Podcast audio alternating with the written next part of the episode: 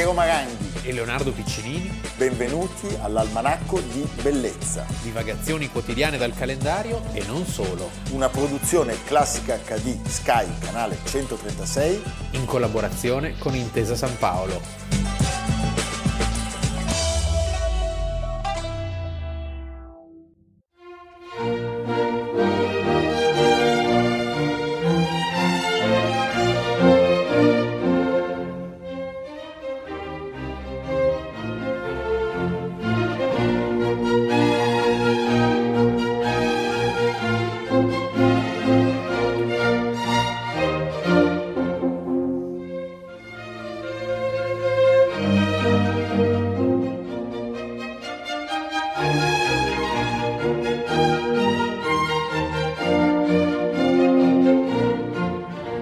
Almanacco di bellezza, 13 dicembre, giorno di Santa Lucia, l'onomastico della nostra capa assoluta. Della nostra padrona. Della nostra padrona. Signora e padrona. Lucia, Lucia Simioni. Simioni. Lucia Simioni è il nostro leader. Non c'è il, la voce sotto quella... O gli applausi, quelli non ce li abbiamo. Molti quelli. applausi. Sì. E la puntata è iniziata benissimo perché avete visto delle immagini dallo splendido museo del Bargello Marcondiro di Rondello? Marcondiro di Rondello che museo... fa rima con Donatello. Ah, so. Eh, capisci? Sì. Te l'ho servita su un piatto d'argento. Eh, perché? Sì. Perché oggi... Perché il Bargello è la maggiore raccolta al mondo di opere di Donatello tra l'altro, ecco, bello quando una cosa dove si ammazzavano le persone o si mettevano in prigioni sì. si converte al bello. In realtà era il, ca- il, palazzo del capitano del popolo, poi dal 500 diventa il, eh, il luogo dove si amministrava la giustizia e quindi la prigione. E tra l'altro è un edificio veramente interessante per, per tanti aspetti, anche architettonici. Sono tutti questi buchi nei muri perché era circondato da un enorme ballatoio in legno, quindi aveva un aspetto completamente diverso, diverso da quello certo. di oggi. E dalla seconda metà dell'Ottocento, con Firenze capitale, diventa museo di sculture. Oggi il più importante, forse museo di scultura d'Europa, è uno dei più importanti dell'Occidente. Sì. sì. Ecco, iniziamo con Giorgio Vasari. Vasari. Vasari, sì. eh? l'aghettino Vasari ci parla di Donatello. Che cosa dice Leonardo? Et ebbono l'opere sue tanta grazia, disegno e bontà, ch'oltre furono tenute più simili alle eccellenti opere degli antichi greci e romani che quelle di qualunque altro fusse giammai. E in effetti con Donatello un, si apre un nuovo mondo. Con Donatello e il suo amico, sodale, collega e portatore di un vento nuovo, Filippo Brunelleschi. Brunelleschi. Più e... grande di lui di dieci anni. Sì. Donatello, ricordiamolo, ne parliamo oggi perché muore a Firenze il 13 dicembre del 1466. Sì, al termine di un ciclo, cioè è, c'è un nuovo stile che guarda l'antica Roma, però con occhi nuovi. C'è un nuovo senso delle proporzioni, dello spazio, della figura. Giustissimo. E lui così è, è fin da subito eh, viene celebrato come una, un enfant prodige. Eh, si forma con Ghiberti, lavora alla prima porta del Battistero, poi comincia, entra a lavorare all'Opera del Duomo, che era allora il più grande cantiere, la, la, la, la cattedrale Santa Maria del Fiore era pronta, mancava... Lui fiorentino... Mancava il tappo. Il tappo. Lui fiorentino, perché era nato sempre a Firenze sì. nel 1386, e sostanzialmente la sua vita si svolge lì con un'appendice padovana, padovana. che sarà fondamentale perché sarà la ventata, questa ventata sfera, d'arte nuova. La sfera sì. sotto la statua, sì. eh, sotto il, lo Beh, zoccolo. Il Gattamelà, Erasmo Danarni detto il Gattamelata, che è la prima scultura a cavallo dai tempi del Marco sì, diciamo Aurelio. Che è la scultura equestre che poi segnerà diciamo, tu, tutto quello che verrà dopo. Sì, è fondamentale. Beh, come, e... scusa, sai, sai, sai, cos'era fare una come anche, in bronzo del certo, genere? Cioè, ma come anche il suo David nudo, sì. è il primo nudo dell'epoca moderna, diciamo, moderna rispetto agli antichi. È il primo nudo ed è, ed è un'opera anche inquietante in, certi, in un certo modo, no? Certo. Quando la vedi, questo così è un po' irrequieto, è un po' è, di, è, tutto dionisiaco un po' nell'arte di Donatello. C'è questi putti che danzano, sfrenati. C'è un'antichità vista con gli occhi dell'uomo uh, della Firenze del 400, quindi dell'occhio del mercante,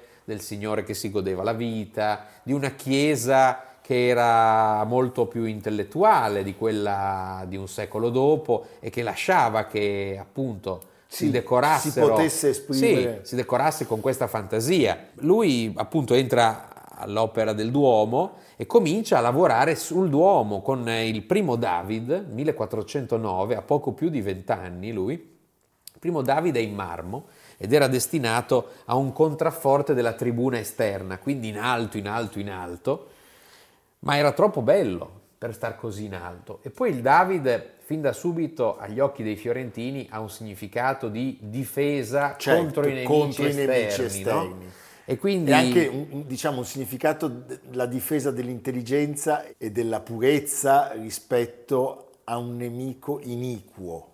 Sì, è uno che usa la sua intelligenza per sconfiggere uno più grande di lui, che sarebbe Golia nella tradizione biblica, e in questo caso sono i vari, certo. varie, i vari stati I nascenti. I vari eventi nascenti. Sì. E eh, la signoria acquista questa statua e la destina al palazzo, che allora non si chiamava ancora vecchio, ma era il palazzo della signoria. Eh, lui e Brunelleschi viaggiano insieme vanno, a Roma. e vanno a Roma. E rimangono scioccati perché il viaggio a Roma, immaginati cosa doveva essere, cos'era quel mondo lì, un mondo ancora gotico dove erano pochissimi i centri propulsori di nuovi rinnovamenti.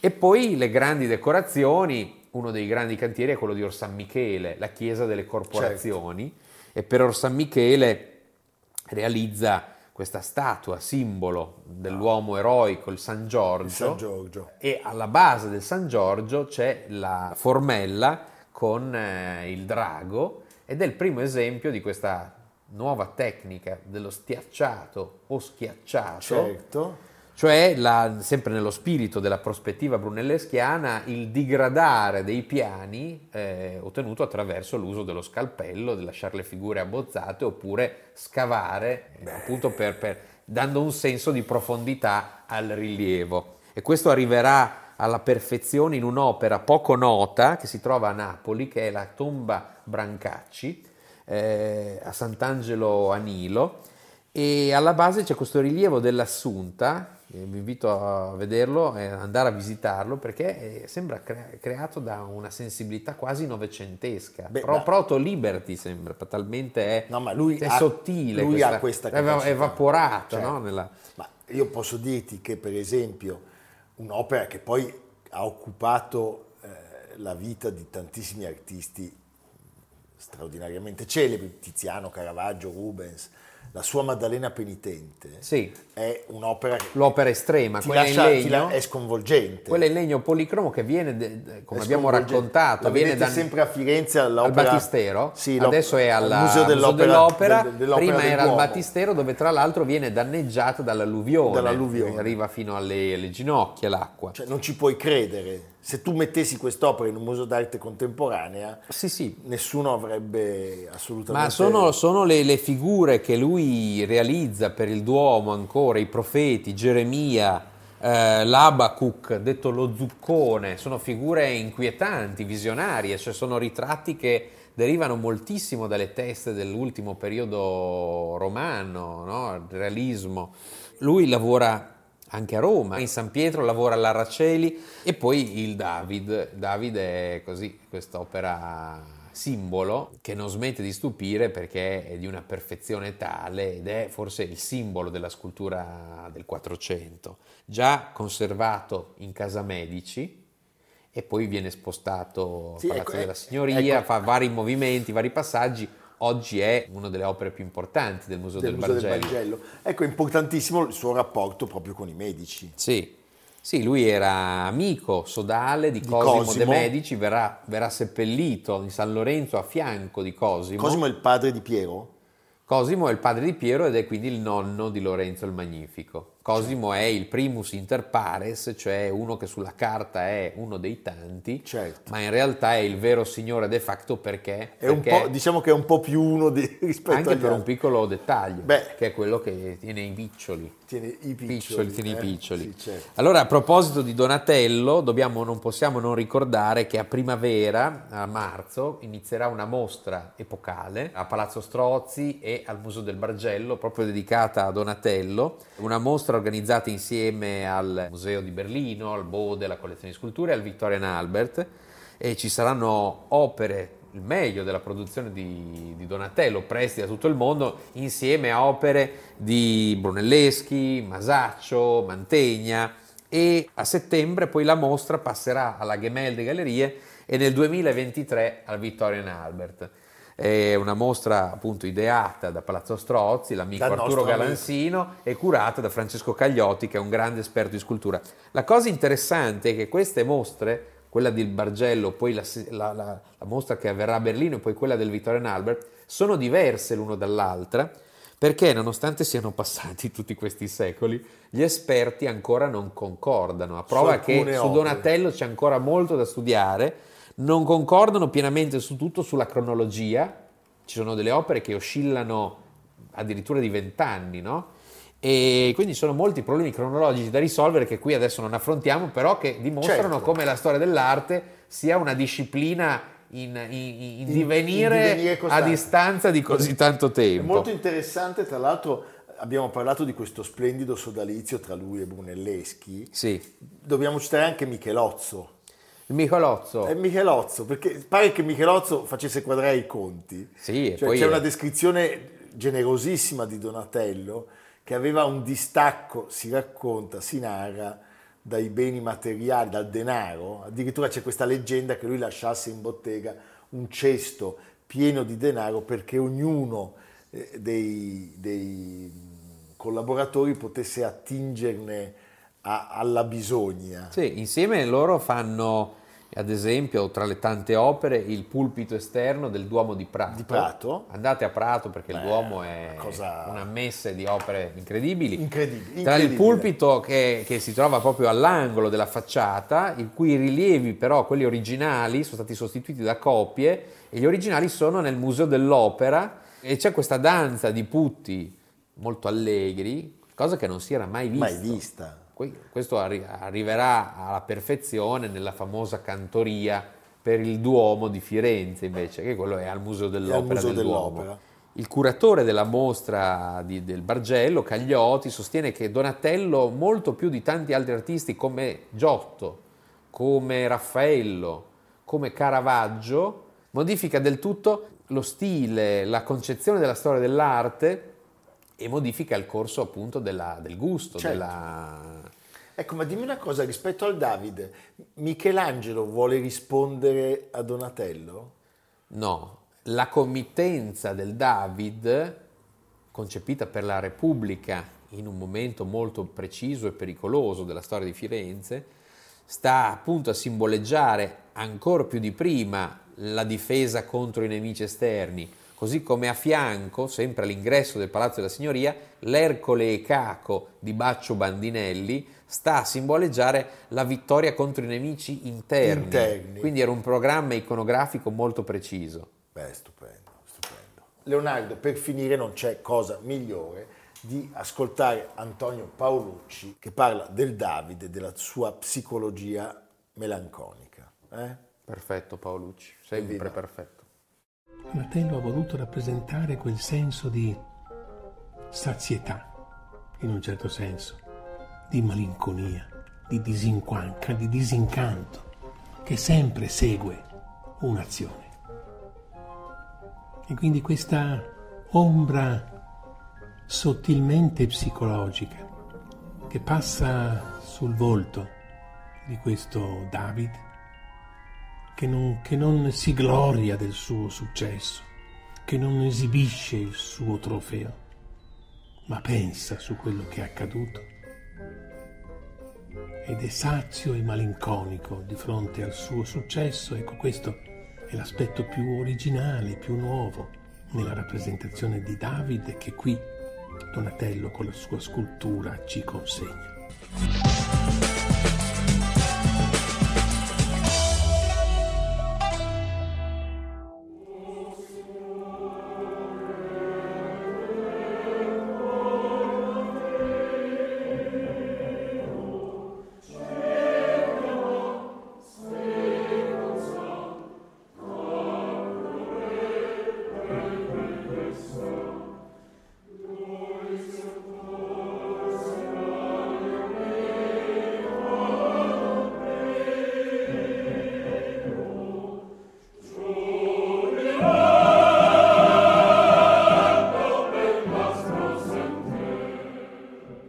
Allora, siamo rientrati con i Lombardi alla prima crociata, non parliamo di 7 dicembre, non parliamo di Verdi, non parliamo di Lombardi. Tommaso Grossi, non, non parliamo dei Lombardi, ma parliamo di una vicenda, di una, di una, Di una- un di vile o di un santo a seconda delle... comunque di un periodo terribile della Sì, storia, ci, della si, si meglio, si sta meglio adesso, Si sta- l'autostrada. ma sì. Quello lì pensa che va a parte il signor eh, Pietro da Morrone, No, vabbè, ancora non storia- papa, a piedi ancora- e va fino a Lione per il concilio. No, ma capisci? Il senso del tempo era diverso da quello di oggi, cioè, Cioè- no? Dice, adesso vado a Lione a piedi. Per fare la stessa cosa il bavarese non ha dovuto fare tutte queste camminate. Sto parlando della seconda rinuncia, Sì, no, ha preso la BMW. ha preso Sì, la sì, BMW, sì. va bene. Nell'antinferno, tra gli ignavi, siccome siamo nell'anno dell'anniversario... Noi non siamo ignavi, No, almeno quello, no, noi siamo golosi. Golosi certamente.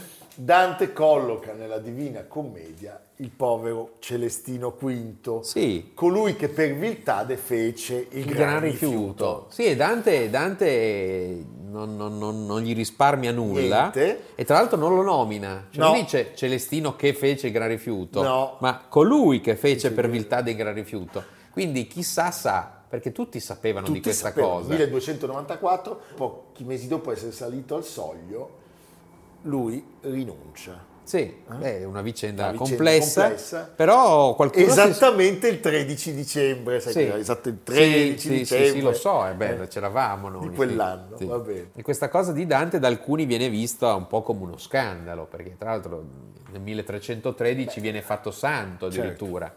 Però è vero che ad esempio anche Jacopone da Todi, frate francescano che odiava eh, Bonifacio VIII Caetani, che sarebbe stato il suo successore, Successore. mai due papi così diversi l'uno dall'altro, ma anche oggi si può dire, mai due papi così diversi l'uno dall'altro, tra. Papa Ratzinger e Bergoglio. Jacopone da Todi dice: Que farai, Pier dal Morrone, quando l'uomo virtuoso è posto in loco tempestoso, sempre il trovi vigoroso a portar ritto il confalone. L'uomo virtuoso non rinuncia a tenere alto il Certo. gonfalone. Quindi questa rinuncia viene Questa rinuncia non piace. stigmatizzata. Ma chi era questo Pietro da Morrone? Piero? Spieghiamolo. Piero da Morrone? Spieghiamolo, spieghiamolo. Chi- Era, chi, era costui? era un molisano. Eh? Era un molisano. Molisano. È il patrono di Isernia. Potremmo parlare di scelta pilatesca. Sì, Ponzio Pilato pure era di Isernia, Tutte e due. Sì, erano sì, di Isernia. sì. Per cui chi nasce a Isernia ogni tanto se ne lava le mani. Sì, c'è anche No, adesso di- sto- non è vero, Eh, no, sì, vogliamo no. chiedere scusa. Diciamo che però ci sono le pressioni di Carlo D'Angiò. Carlo D'Angiò. E poi diciamo, allora, questo Pietro da Morrone nasce intorno, a- è tutto un mistero la vita di questo Pietro da Morrone, a partire dalla nascita, non si capisce bene quando sia nato, intorno comunque al 1210, era di una famiglia contadina, ma non poverissima, tant'è che lo fanno studiare, diventa benedettino e però si, si- si- si colloca subito in luoghi scomodi, eh, fa l'eremita, Fa l'eremita. una vita di semplicità, Sì, di sì, austerità, dorme poco e prega molto.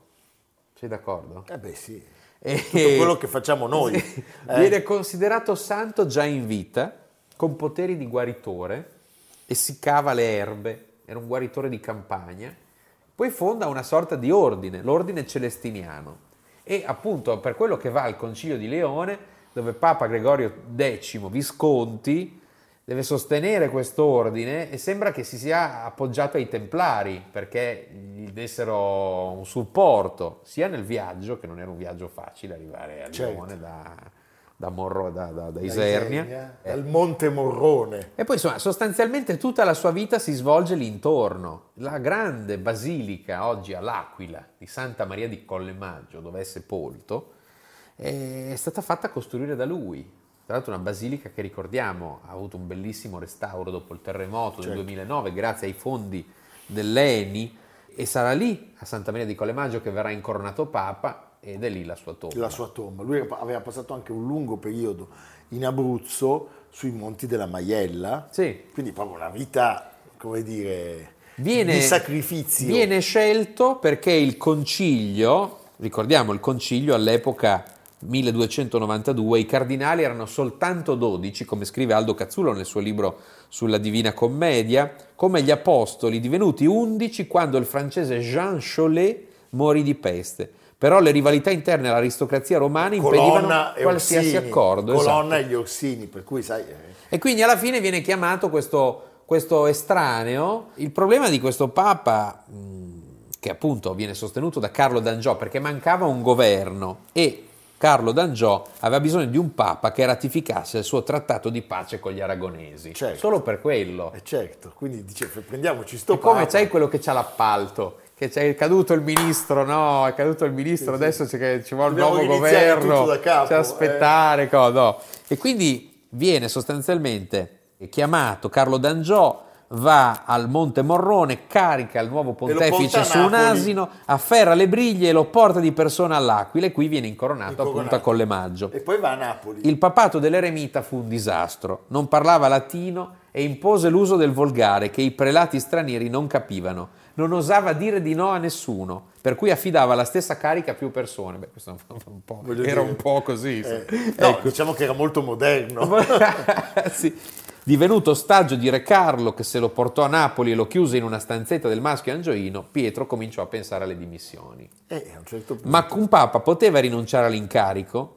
Chi gli suggerì? Certo che puoi. beh, quello che- Caetani, eh, Caetani certo. che era un uomo molto intelligente, molto scafato, molto corrotto e ambiziosissimo, tant'è che dopo le dimissioni diventa subito papa lui in un attimo e per mettere a tacere ogni dubbio lo rinchiude nel proprio castello di Fumone. Come a dire, che, non- che questo non cambia idea. Sì, come Eh? dire, ecco, sì, che non c'è. Dove è finito il papa? Ah, non so, in prigione. insomma. E muore in breve tempo. Per cui questa vicenda, così, eh, da un lato appunto carica la figura del pontefice di accuse e di insulti, hai rifiutato, hai consegnato la Chiesa a un personaggio spregiudicato. E dall'altro invece questa figura così di un santuomo che non ce la fa a Sì, reggere il peso purezza, dei condizionamenti, poverino, così, e poi il fatto che avesse compiuto, si dice, miracoli, guarigioni. Beh, uno anche il giorno della sua rinuncia si racconta, sì. perché uno storpio alla fine della messa eh, si getta ai suoi piedi e Celestino lo aiuta ad alzarsi, gli fa il segno della croce ripetendogli sorgi, sorgi e egli incomincia a camminare Urca. Abbandonando le grucce. Eh beh, E l'abbiamo già sentita però. Beh, è successo un certo numero di volte, anche un po' prima, con un altro signore che, come dire, ha influenzato illustre. non poco la storia dell'umanità. Va bene. Allora, Bonifacio VIII, papa terribile. Terribile, sì. Terribile, eh? Cattivello. Ma poi questa cosa che lo mettono pure nel- nella fortezza di Fumone, la trovo, una- oltre al danno, la beffa, poveraccio. Muore nel 1296. A vie- Fumone. A Fumone. Viene canonizzato. Nel 1313 e eh, appunto Dante lo colloca negli ignavi e quando lui chiede maggiori delucidazioni sente Virgilio che non ne vuol più Basta. sentire e dice appunto non ragioniamo di loro ma guarda e passa Meraviglioso. Eh. eh? Leonardo, prima di eh, scoprire dove guardiamo e dove passiamo, noi chiudiamo la puntata su Celestino V facendoci aiutare da Nanni Moretti e da quell'uomo meraviglioso che si chiama Michel Piccoli. Abemus Papam. Nuncio vobis gaudium magnum. Habemus papam.